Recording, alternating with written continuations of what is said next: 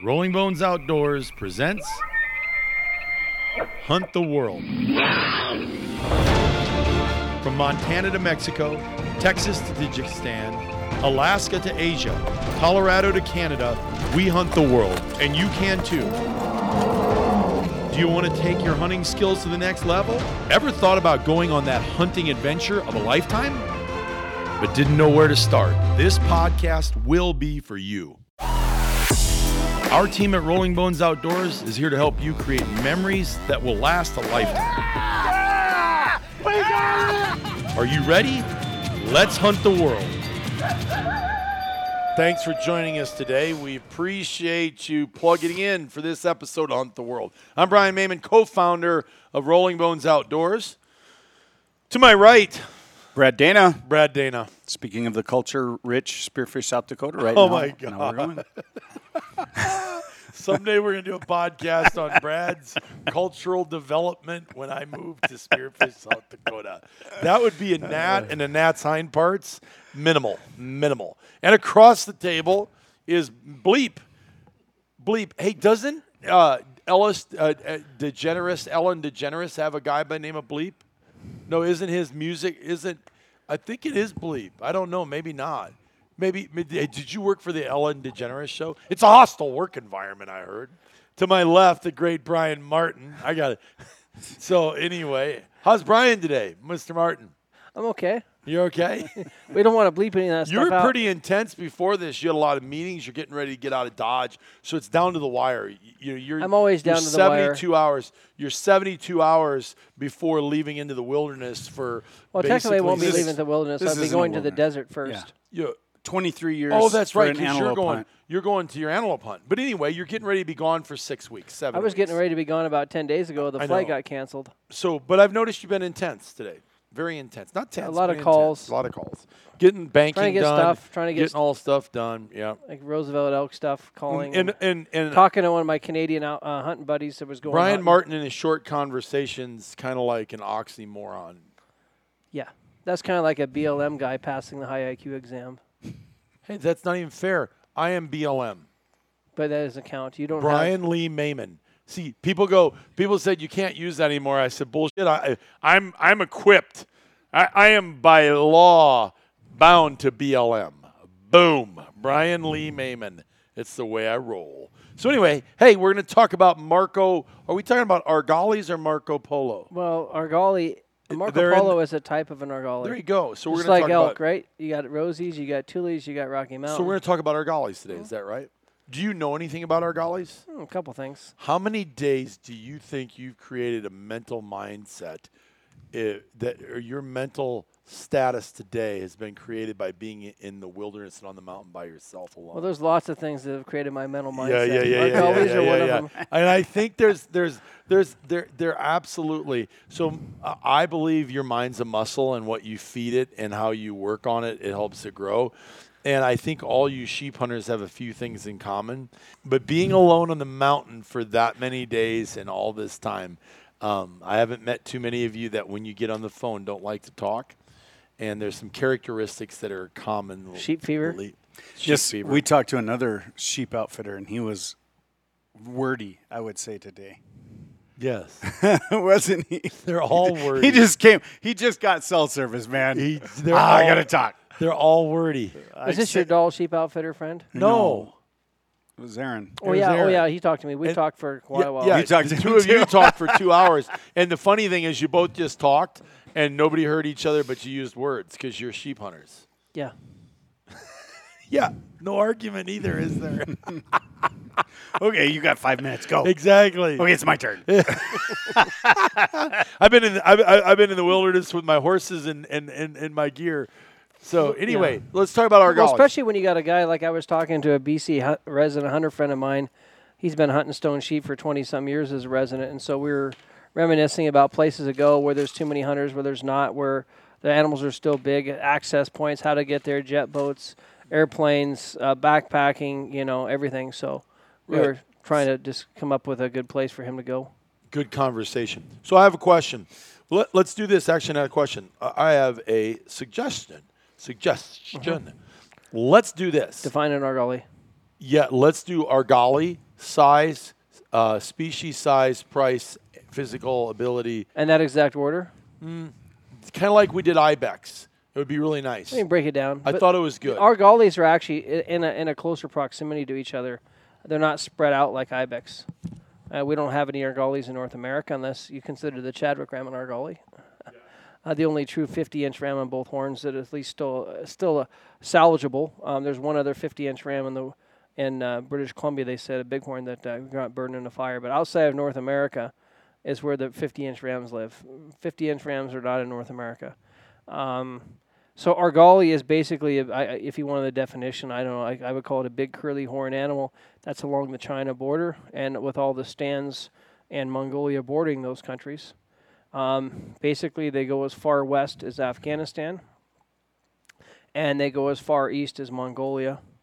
Um, and most of the species of argalis are in China. Again, like we talked about with the ibex, all the species that are in the stands are also in China, plus a few extras you you have argalis. So in the countries that have some type of argali, is you have Afghanistan, which, as far as I know, they have the uh, they have the um, Marco Polo. Have you ever hunted Afghanistan? uh, I have been on the border, but I have not hunted it. But we see animals come across. We've watched Marco Polo come across uh, the border, of the river there on the Wakhan corridor, and they go from uh, Afghanistan into uh, Tajikistan because there's more ewes and it's better uh, uh, winter range. And so the ewes will be in Tajikistan, and the big rams sometimes come from Afghanistan. So that's why where we hunt, you can always have giant rams that come across from Afghanistan, and we've seen them many times crossing. And if you drive the roads after a snowstorm, uh, it's not uncommon to see rams uh, tracks come across. Uh, we even found one. We went, we hunted one night, and then the next morning we went up that same uh, road. About three quarters of a mile, a mile from Afghanistan, there was a dead ram. It probably came in from Afghanistan. Was still low on the wolves. Caught it before it got to elevation. So it was probably like about a, I don't know, 48 inches, not a big one. But I had pictures of it. The whole thing was totally eaten uh, in one night, totally gone. From from whenever we went through there in the dark until daylight the next morning, the the whole Marco Polo was gone. So if you start, I guess we well, I, let's start with the biggest ones. The biggest argalis are the High Altai and Mongolia, and you know the world record pickup I believe is about 72 inches, 70 72 inches. Um, the world record hunter kill that I know of for length is around 67. Um, but but it's like all sheep; they're scored by a base and circumferences around the horn, so you got four quarters. And so because of that, you can have a ram that's not as long that scores better than a long ram that's skinny because you got a quarter measurement starting at let's say it's a 60 inch horn, so at zero. You have the first ba- you have the base measurement. The first quarter is at 15. The next quarter is at 30. The the third quarter is at 45. And of course, you don't measure the tip but you take the longest horn divided by four, and that's your quarter measurements. Uh, so that's how you get rams that score over 200. Otherwise, in ibex, you know, you got one base and you got one length measurement. A giant ibex is in the 130s because it, it can be a 50-inch ibex with, say, 11-inch bases, and because you don't have the quarter measurements, they'll never hit 200. Um, but your argalis, your world record is in the uh, 260s range. Um, so if that, if you're comparing it to a bighorn, the world record bighorn hunter kill was about 209. The world record uh, pickup bighorn, I think, is 213 or 214. Uh, you look at the world record stone is 196. The world record Dall is 196. The world record desert sheep is 205. So it gives you an idea how much bigger that is. You're talking instead of a 16, 17 inch base on a giant bighorn, you're talking 20 inches to 22 inches. Um, and that mass that carries it out to the end. And on a, on a grows very much like a bighorn after about 10 years old, 11 years- old, the chance of them living past that is rare. So if you see an Argali and he's 10 years old, there's no reason to save him usually because he might not make it because either the wolves, usually the wolves will kill them or they get sick enough that they just don't make it. It's hard to walk around with that big of horns on their head. Um, so anyway, a, ma- massive animals. So the big high altar Argalis in Mongolia are on the western side. Seriously, it wears them out. Oh yeah, you horn. think about a horn. I, I, What do I- they weigh? What What does one weigh? Depends on how much body fat they have. I would say they fluctuate from a, a But, small but the one. horns, horns. the Oh, horns. the they're horns. probably Horns. what? Well, I can tell you. Well, I, actually, the body 45 size too would be nice to know. I can tell you uh, probably a 240 inch high alta Argali horns, just the horns and the skull would be in excess of 40 pounds, maybe 50 pounds. So I, I know for a fact a big Mon- Montana bighorn that's like in the say a breaks ram, that's in the high the, the you know 204 to 208 inches in that range is going to be around 40 pounds for the horns and the skull. Like a stone sheep, Dall sheep probably going to be in the mid 20s. you know, um, so big. I think that the the, the new world record um, Dall sheep was just well, not world record, but the, the say the last the biggest ram, second biggest ram killed probably in the last 40, 50 years was killed this year, and uh, he's just the horns and the skull was about 30 pounds. Wow. Mid mid 180s ram. So like a, a normal Whoa, whoa, stone whoa. sheep. What do you mean mid one? Oh, oh yeah, yeah, yeah. So thirty pounds. Yeah, 30 pounds. So, So- so, so what do you think? Uh, I or uh, 40, 40 to 50 pounds. Oh, They're not so- quite as heavy. If you had a if you had a 200 inch stone sheep, well, let's say a 200 inch bighorn, and you had a 200 inch argali, the 200 inch uh, bighorn will weigh more. How, Um, how big was that one that you shot last year? Uh, well, it was actually Was that two years three ago? years ago now. It was three years ago. 2017. Is that far? Yeah. How big was Um, that? That was a big one. 64 inches, 15 inch base, and scored 228. Wow. So the world record, um, Marco Polo, I believe, is around 250, uh, at least in the high 240s. Uh, anything above, say, 225, 220 is world class for Marco Polo. And that's a pretty civilized time. Uh, not really. It can be. I mean, there's uncivilized and civilized. Uh, the Argalis in Mongolia are more uh, easier and less elevation than. Um, so typically, the bigger your animal, the easier it is to a certain extent. Um, your so your Argalis in Mongolia, in my opinion, are quite a bit easier than a Marco Polo because you're a lot less elevation. Your high alt Argali kind of go maximum of 11, 11.5. Most of them are shot between say 95 and, and say 11. Um, and then And you're not carrying around a 50 pound pack. Nah, any place you go in the rest of the world, you don't. Ha- you have cheap labor, and you have a, lots of local guys that are willing and, and wanting to help you. You know, it's not like Alaska where they got a huge bush plane flight, and if they fly a packer, and it's two grand for the packer and a thousand dollars for the plane and more food, and so pretty soon you have a four thousand dollar expense for one extra person. Right. Here, the, the the extra person lives down the road someplace and has some goats or sheep or horses close to you, and he knows the area well, and he comes along, and the the, the wages are cheap, and the food is cheap, and and you drive there in a jeep, you know, or Right. Toyota, so it's quite a bit easier. But you know, you so anyway with Mongolia, you got the three species Argali. They actually say there's a fourth. They call them on the North uh, a North Altai now, which is I don't know. That's kind of like me calling an, a Yukon stone uh, different than a BC stone. So I don't really know. I'm I'm not really a species guy, but some of the guys that want to hunt another Argali in, in Mongolia, and there's a certain region to the north that they would say so they say they're a northern Argali. Uh, and then you got the Hungai Argali, which is kind of a hybrid, or it's the biggest ones are south and west of uh, uh, Ulaanbaatar. There's a few just east of Ulaanbaatar that are pretty good. Um, and then as you go further south, there's a line. It's either the 45th or the 46th latitude, and that's kind of the imaginary line. Anything south there is considered a, a, a, a Gobi Argali. There's definitely been documented cases where guys have shot Hungais that were they call them Gobis because they're so close to the edge. But anyway, the true Gobi lives in the really desert environments and fairly low elevations, just like your Gobi ibex, and they're that four to five thousand range, even maybe lower than four. And and the true desert, like the Gobi, and there's not much water. It's similar to hunting desert sheep in the U.S. And it's pretty easy. You drive and you park, and you know we um, we chase some rams for a few days on foot, and and they're spooky. The gobies are quite spooky. I mean, the argalis in general are nervous and spooky animals because they run to get away from people. They don't have any. Tre- Mongolia is almost void of trees where there's any sheep. Um, so the Hungai is, uh, you know, so Gobi Argali hunts for say that 70 to, you might find one sometimes for 65, but let's say 70 to 80,000 for your gobies. Your Hungais are, you know, 90 to 120,000, and your High Altes are 120 to 150. You can find them cheaper than that, but what happens is usually not very good quality, and you pay somewhat based on the size of the. They don't really charge you per inch or per centimeter or score, but the areas that produce better genetics, just like a good stone sheep area in BC, might be ten thousand dollars more than a sh- crappy one, and a good Dall sheep area with better logistics and bigger rams might be ten thousand dollars more in parts of the Yukon or NWT than Alaska.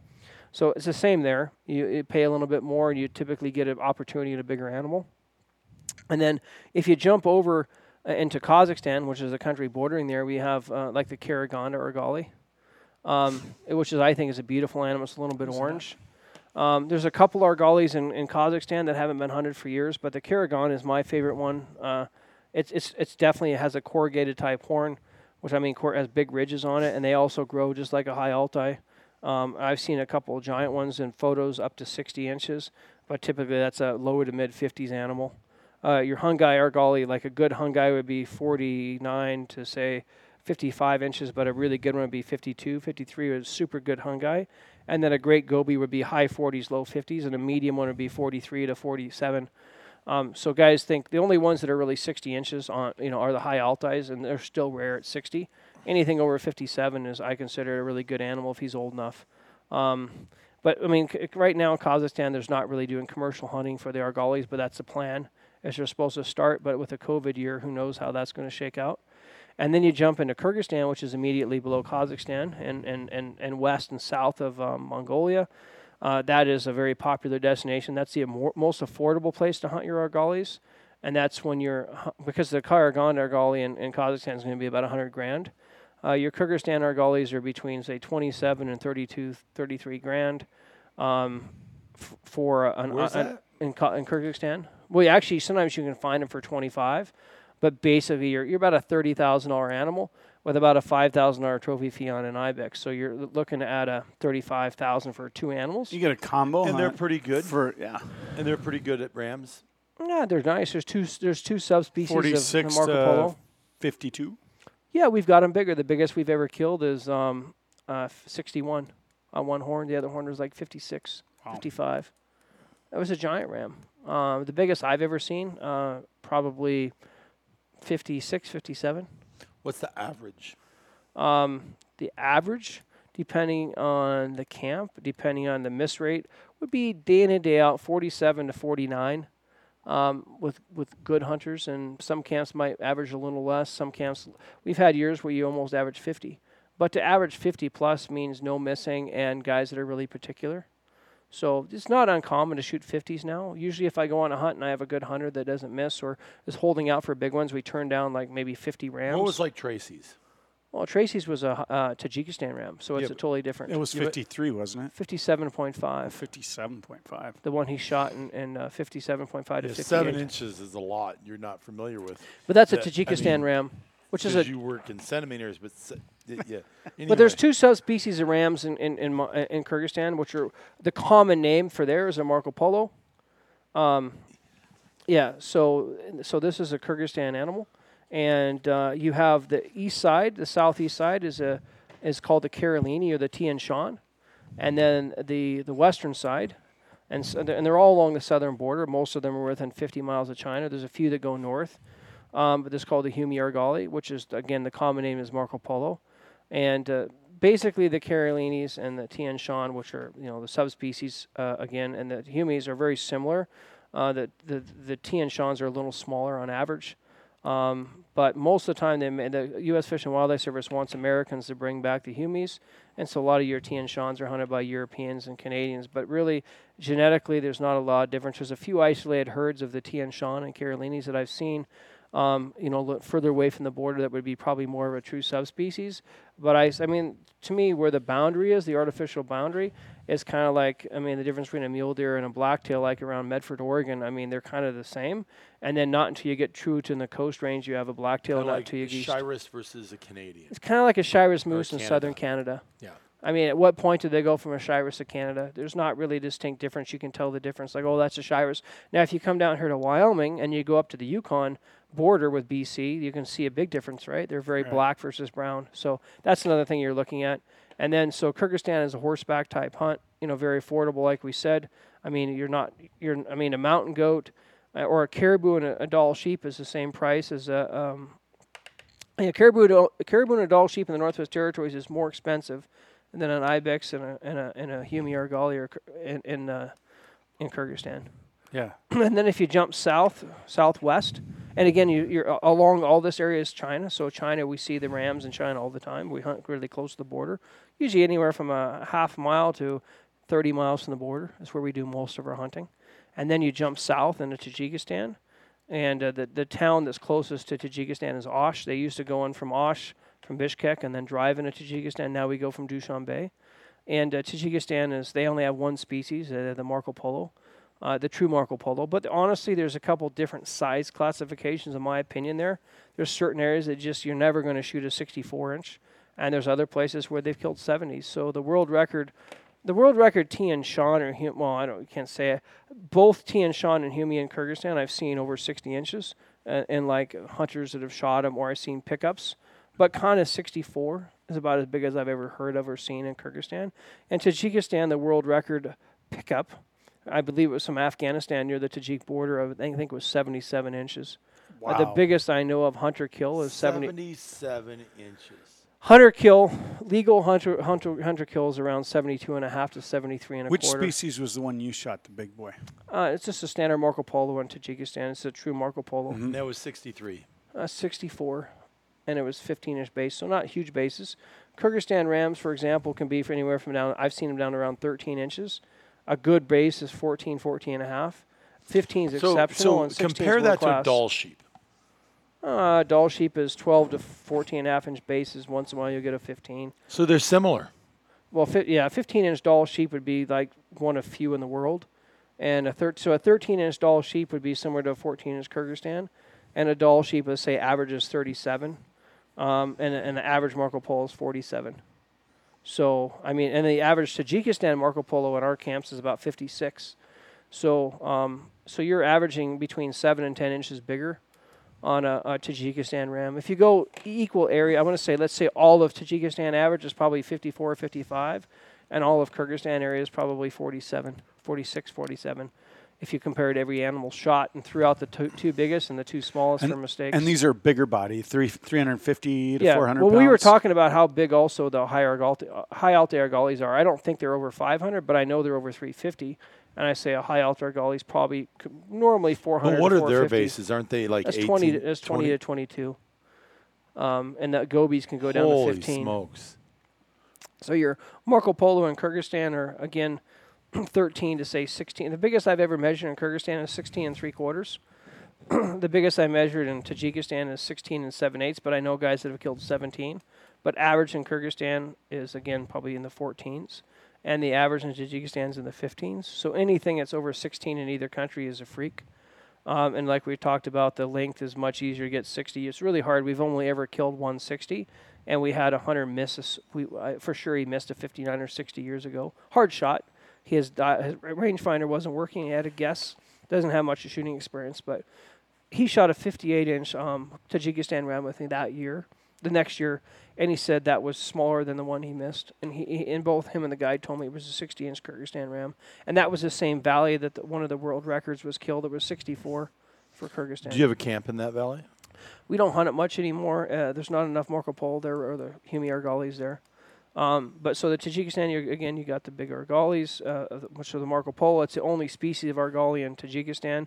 And if you jump north into Uzbekistan, there's um, I think it's called the Severtzov Argali, and it's also about 100 grand. I mean, personally, unless you're a guy who's trying to hunt all the sheep of the world, it's too expensive to shoot a sheep of that size. But that's most of your argalis and that you can hunt, and then you have a whole bunch of argalis. If you go on to Grand Slam Club Ovis, which is I believe wildsheep.org, uh, you can go there, and also Safari Club has some stuff. But Grand Slam has the best uh, system of breaking down where all the animals are located based on maps and horns. You know that tells the average horn size and what they look like and and uh, and all that. And but there's like between 10 and 12 species of argalis in, in, in China alone. So they're going to have a couple of the Mongolian ones. They're going to have the I believe the Karagonda. They're going to have the Humi and the Tian Shan. They're going to have the Marco Polo, and they're going to have other ones uh, like Linnell Argalis, and um, I don't remember all the names. Uh, they have, I think, the one that's in Uzbekistan too. So that's kind of your Argalis of the world. They call it the Great Arc of Wild Sheep. If there's a book that was written, and there's another really good book called Wind, Dust, and Snow. What's that called? The Great Arc? Great Arc of Wild Sheep. book. The Great Arc of Wild Sheep. And that So- shows. So it's basically a big arc around China. Uh, of and then they also have blue sheep and stuff, which in the Himalayas. But all these big argalis all kind of connect. Once you leave that area, you get you can have urial sheep in other parts of Europe. You know, mouflons. You can have your blue sheep in the Himalayas in China and Nepal and Pakistan.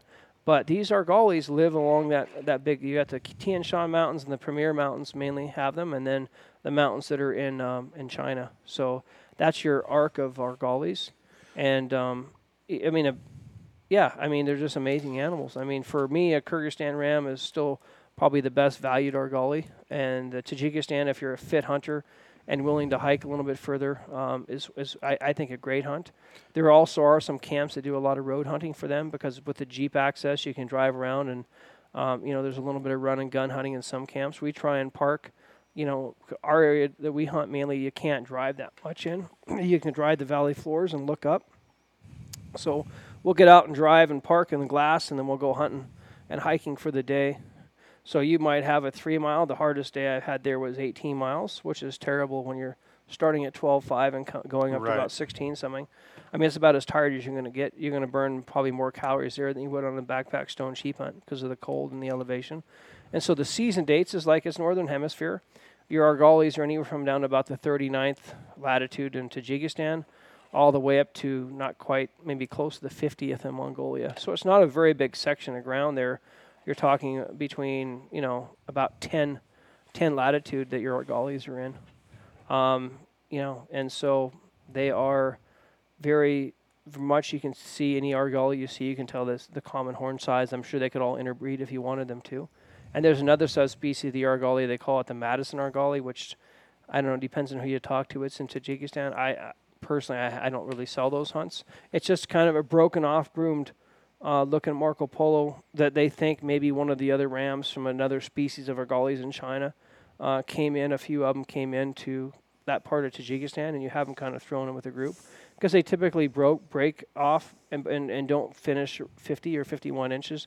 They're usually say 43 to 49 inches, and they're heavy, and they they're usually 16 inch bases. And um, I've seen them, but I don't even pay attention to them because I'm looking for something that's cool looking. So the concern is that that genetics trait is a very dominant ram, and they could get passed on more strongly. But I don't know. I don't really see it being a problem yet. But who knows? But that is another subspecies of argalis. And if you go back to how we hunt them in Kyrgyzstan, it's almost all horseback hunting. If you can ride a horse, you can kill an argali there. And Mongolia, we use horses in the High Altai, and the Hungai and the Gobi, we normally use foot. And then in Kazakhstan, you're going to have horse and, and foot. And then in Uzbekistan, probably mostly foot and some horses. But they're not really as hard of hunting. And in general, the argalis is some of the other sheep in North America. You like your snow sheep in Russia, your stone sheep in North America, your Dall sheep require more miles and more backpacking. These countries have more access, so it's not quite as physically demanding, in my opinion. Um, just the high altitude and the cold, and they have long hunting seasons. Most of these areas, like Mongolia, starts in July. Um, most of the other countries start in mid au- mid to late August or early September. Only Kyrgyzstan really stops its hunting and the end of November. And Tajikistan, some of these other countries, you can hunt them in January and February also, Oh, and also cold. December. Depends. Like your urial hunting, which is obviously not an Argali, is not very cold. Um, Yeah, but mon- you wouldn't want to be at 14.5 in January. I have many times, but it's cold and dry. I'd actually rather be in that than that cold, wet, nasty Alaska in September when it doesn't know if it wants to freeze or thaw, and when it's snowing and then rain. Spitting and sleeping. Yeah, that's harder to. At least over here, we can come back to a cabin, or even if I crawl inside the tent, you don't have the condensation, you don't have the humidity, and so yeah, your feet can get quite cold. But the rest of you, if you got a good sleeping bag, you can spike out. I like spiking out in Tajikistan and Kyrgyzstan, but you have to have fairly tough hunters. Uh, they don't. This is really where gear is important. If you have a zero degree sleeping bag and it's minus twenty, you're pretty well hooped. You know, you got to go That's a tough sleeping night. on your clothes. Yeah, you got to go tough, prepared. tough night. So the shooting is ex- more difficult. North American sheep are easier to shoot for for spookability. They're not as spooky, and the shootability is easier. Are your guys that go over to Asia, for the most part, better shooters than what we sometimes see? On average, if they're not, they're going to miss a lot. Right. Uh, I would say most of your Asian hunters have more shooting experience and have e- been on North American hunts quite a bit. There's still some guys that I've had a couple hunters. Their first sheep was a Marco Polo. They they started sheep hunting later in life. They go, why would I book a fifty thousand dollar stone sheep hunt when I can book a four, say a thirty five to a fi- so our Tajikistan hunt prices vary from forty seven five to fifty two, around fifty thousand, and with a combo, you're looking at fifty two to say fifty five thousand for a combo which is still, if you look at a stone sheep, the good stone sheep hunt start at almost 50, and some of them are breaking 60. Your good bighorn hunts start at 40, 45, but most of them are 50 to 60. Your desert sheep hunts are 50 to 65 until you go to Tiburon Island, and then you're talking, you know, you're talking 80 to 90,000, 100,000 dollars. So price basis, uh, an Argali outside of the high alt. So the ones you kind of want to avoid if you're on the budget minded is the high alta Argalis and the Hungais, and then the Karolinis, and then the ones in Uzbekistan. Um, those are all in that hundred thousand plus range. But some of your Argalis, though, when you get them, can get them around that thirty to fifty thousand dollar range. compared to a lion, compared to an elephant, compared to a mark, we're quite affordable. And there's nothing like an argali. I mean, argali's an argali. So if you were a little bit fiscally conscious, but you wanted to shoot a big sheep, what would you do? Uh, if you're not fit, Kyrgyzstan for sure, because the horses. If you're fit, I don't mind dropping another fifteen to twenty thousand, because the travel is going to be a little more expensive in Tajikistan, and the tips are a little more usually. You're going to go to Tajikistan, Marco Polo, hands so down. Kyrgyzstan's just a, a, a Kyrgyzstan really is a great value. one. Yeah, except if you want to challenge yourself physically and shooting wise, then I would go to Tajikistan for the extra money. If you were going to go just okay, you could go do one over there. What would you do? um, if you can afford it, Tajikistan. Tajik. Okay. If you can't hike very well and the altitude might get to you hands down Kyrgyzstan because the altitude is a big difference. You the Kyrgyzstan the highest we've ever hunted or shot them is in the 13s. I've been to 14 looking for them, but I've not killed them at 14. Uh, Tajikistan we've killed many at 16, and we've we've uh, killed a few at 16.3, and I've been at 16.5, and that's legitimate 16.5 on a GPS. That's not like guessing. 16.5 Have you been on at 17 GPS. before? No, there's solid rock.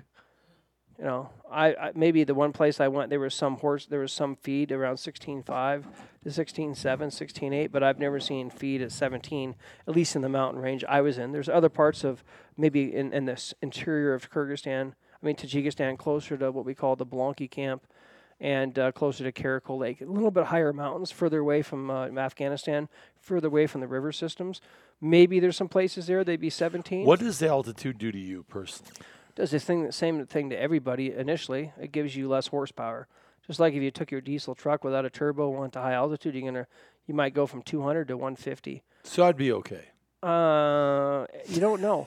No, I'm teasing. Yeah, that's the thing. You don't But know. but you everybody's don't performing. You're running on about 40% less oxygen uh, than you would at sea level. I don't know the exact about half. At some point, you're Eh, about half. that mask that my kid bought to train himself when he was a college athlete. the hypoxia mask yeah, or whatever. Is that? Uh, um, do you think that would help a hunter before you head over there? Some of the guys sleep in a tent, so it simulates a whole night of sleep at high altitude.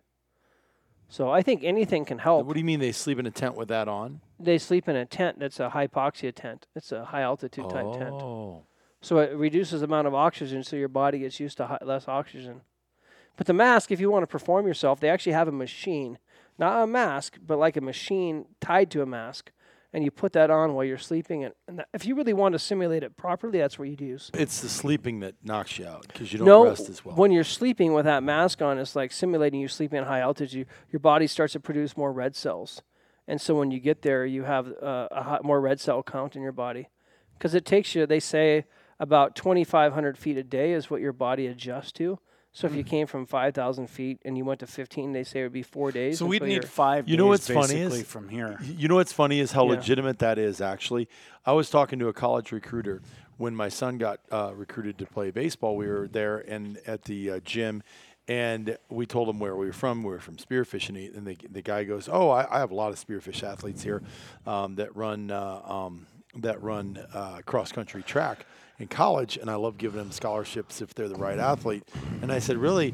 So we got such we got a great program, obviously in spearfish for cross country." He goes, "Meh, I don't know if you really have that great a program, but what you have is you have kids that are used to running at high altitude, and they're bl- something about their blood, and they get here and they live there and they train there, and we try to train there as much as we can. Now we're only at fifty five thousand feet, basically, right? We're not even that high. We're at 39, I think. Yeah, right? our, our house, our my house is forty five hundred. M- And, and mine's You're right yeah, there, too, I'm, yeah. I'm so 4,500.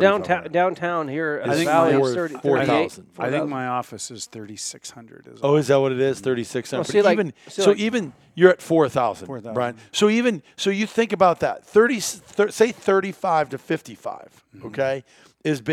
Now we used to have a ski home up there in uh, at Terry Peak. Yeah, that's at seven thousand. Yeah, you run up the steps three times and you knew you're at seven thousand. You know what I'm saying? Seven thousand is not even going to warm up for Asia. And, and that's Right. what, that's what I was just going to say. That's not even like a. It, and so here you are, but you think of the the the effect that has. Here's a college coach recruiting kids because they're at a higher altitude that run all the time, and now you add that at fourteen thousand feet. Because what do you say the general day is spent at? Thirteen to 15? in. Tajikistan, you almost never shoot a ram under 15.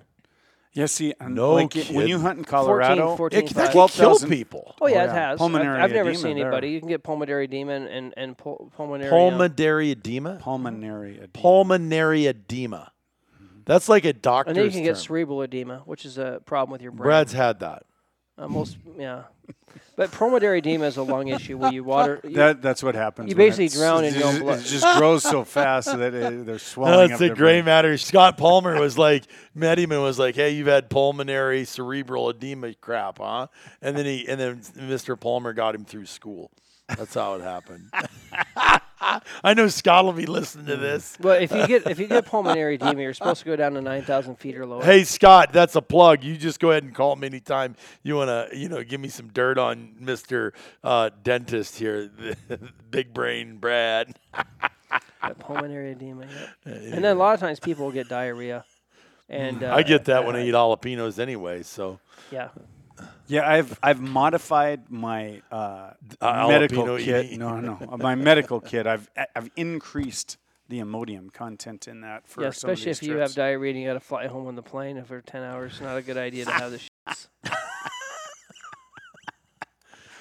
Um, So so what's the what's the favorite uh um what's the favorite Argali hunt that you've ever been on? I I, I watched those videos you sent to me the other day. I, I like the high. I like the high Altai for the size of the rams. right. But for the challenge, a foot hunt for a, uh, Marco Polo is a hard. Was it your Tajikistan's your 63 inch, 64 inch ram? Yeah, Was it your 64 inch ram. That would be like. I mean, yeah, that'd be like going on a date with Kathy Ireland when she's 23 years old, right? so? I mean, uh, well, that's one way to look at it. Probably. yeah, it'd probably be like not the way honestly, it's like having a Ferrari. I mean, yeah, I Right. mean, it's uh, or a Bugatti or something. Hey, like go that. check out. it- it- Go if you're listening to this right now. Go check out our Instagram and scan back to Brian's. Uh, I got his sheep on there where he's talking, uh, and you hadn't even put it out on yours yet, I don't think, or if you had, it Maybe was, years ago. Yeah, but it was because you got it killed it two years ago. Go check it out on Almost there, three. and you'll see it where he's sitting behind it. And it, Brian Martin's never lost for words, and you were lost for words. Magnificent animal, Brian. Yeah, Magnificent animal. Super nice. We chased that ram for five days, and so we, that's the longest I've ever chased one animal to kill it. wow. Well, congratulations. That's a Well, we we tried it. I mean, our client tried to get it, and a couple times, and we couldn't get close enough. Or after we missed it, uh, it was super spooky. Yeah, because we're getting jammed up. We've got all these hunt plans scheduled, and now this corona, the China virus, is kicking our butts. 'cause it's, Scamdemic. it's screwing up our, our plans. It's Because called a have, scam demic. Scam demic. Yeah, scamdemic. Yeah, scamdemic. Scamdemic. word. It's it's it's so funny because because somebody said a while ago, and I don't want to get yeah, we should talk about it someday. We should do just one on that. We should do a podcast on that because it's it's the respiratory flu. No, it's not. Now today, uh, CNN, it's a respiratory flu. You rat bastards! Three weeks ago, you said it wasn't, and that um, that uh, um, anybody that's affiliated with Trump should die from it. I mean, give me a break. Oh, about the bikers and stuff like But that. But it's okay because they're they're militia's fine. yeah, it'll be interesting. We have 200 and well, I don't know. I we don't know and for another couple weeks. Hey, many has Donald Trump Jr. ever shot in Argali? uh, in Mongolia. Yep. We'd already know if there was a spike. Our, hey, our uh, I'm bouncing around. I just that registered with my Uh, slow it just brain. seven minutes later. Seven you- minutes later. uh, you. it- Hey, it- that's it because our that's because our governor prays over our state every morning before she goes in the Capitol building, and because of that, we, we can't get COVID. It's so funny because hey, whoa, if Well, it'll it- be interesting to we let everybody in our state. we We, have- never shut our state down in it, other than one sector uh, of a bunch of uh, um, uh, workers in a meat plant, and not my meat plant, but a meat plant. Right. Um, you know, we had no outbreak. So, mm, and maybe that's because we didn't spread fear. Anyway, let's not talk about that. But I wanted to answer that. I am opinionated, ain't I? So, hey, real quick, Argali. Gollies. Okay, They're cool. they're they're, they're They are cool. Super 60, cool. 64 inch RAM. Congratulations. Thank you. That thing. Would you think you'll ever kill a, a bigger trophy? I, I kind of know where to go to do it, but uh, the access is difficult, and um, I will That's never probably kill where one. I'm I'll never then. kill one more handsome. Yes, No, it was amazing. I've never seen one any better looking than that. I've seen one or two in photos that I would that if you put mine beside it, I'd probably still shoot mine. There's one ram that was only 61 or 62, maybe 62 and a half shot by a Mexican. That was probably, in my opinion, the, the finest. I'll show you guys sometimes on my computer. The, probably the coolest looking Marco Polo I've seen. It was it was like my lab. It was almost yeah. perfect looking. Uh, well, it tucked in. The, the rams even tucked in closer to the face. I like it when the rams, the, the horns. My favorite is an argali, and if I see a stone sheep, that way I call it an argali, where it comes up high, comes down, and then it tucks into the chin before it goes out, and it comes up by the bridge of the nose and comes back down again. and that's what I call the Argali. Like, and there's one Marco Polo that I that I know that's like that. There's there's several like that, but there's one that's exceptional. I mean, I don't know how you wouldn't shoot him even if there was a 65. He's too too unique. And that ram and my ram were the two favorites I've seen. No, there, uh, actually, there was another one that I don't know for sure if the photo. I don't think the photo was doctored. Uh, it was shot by, I believe, a Russian outfitter that's over there, and if that's true, it's about 72 inches, and that's the finest one I've ever seen.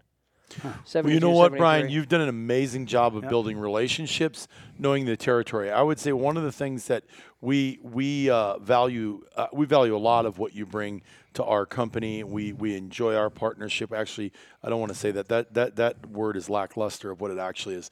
We love our partnership with you, and um, we we love working with you every day. But one of the things I've noticed most about you, the communication that I've listened to, the way you approach hunting, the way you approach all of this, is that you test the area. You're you're a no bullshit guy. You want to get in there. You want to get after it, and you want to push the boundaries, if you will. We used to have a television show for a couple of years on the out on the Sportsman Channel called No Boundaries, and you're the epitome of no boundaries when you're out there sheep hunting and looking for territories and areas. And so my hat's off, and it's in my hand to you, and uh, um, I, I, I appreciate that and respect that, and uh, um, it's fun to listen to you. I sit here and just idly consume all the knowledge that you're just dumping. So, um, man, I'd listen to this one. I will listen to this podcast two or three times too. So we appreciate you, Brian. Thank you guys. Yes. A- any last comments, guys, before we wrap this up? I, I, I want to just listen to you spit out that uh, website again. No, listen. Info info at rbohome.com. It's info at rbohome.com if you want more information about Asia, Canada, Europe, Russia, anywhere. Russia is in Asia. But anyway, um, uh, you want more information about a hunting area, hunting territory, and outfitter guide, go to rollingbones.com. Rollingbones.com. Check us out. And listen, if you want a bunch of value, click membership, become a member, and uh, we will make sure we do your applications. We'll make sure we find the right uh, hunts for you. Our, our best match service is amazing. We have the first software in the marketplace that uses a compliant algorithm that every outfitter in there has had to comply to. So it's going to match you based on your question, the answers to your questions with the right outfitters. Way better than the Google search, Dr. Google. Dr. Way, Google. way better than any other software out there in the marketplace. That's what we provide to our members. That's the value we provide. Don't quit looking online. Quit wondering if it's the right hunter for you or not. Go to our overview, experience, gear list, and media section and on our hunt catalog and do a hunt plan. Check it out. Get your best matches today at rollingbones.com. Brad Dana, thank you. Great Hey, job the other today. thing that's super cool with that membership that I think is going to be really, really, really valuable is the video blog stuff. Yeah, That, that data, all that uh, how-to stuff. Yeah, it's pretty cool. videos. Huntflex. It's gonna be awesome. Yes. yeah, you brought it up. So anyway, all right, um, Brian, thanks again. Appreciate you. Give us a call. Also, we will answer the phone 605 644 8000. 605 644 8000. Be safe, stay healthy, and remember, Americans, scamdemic.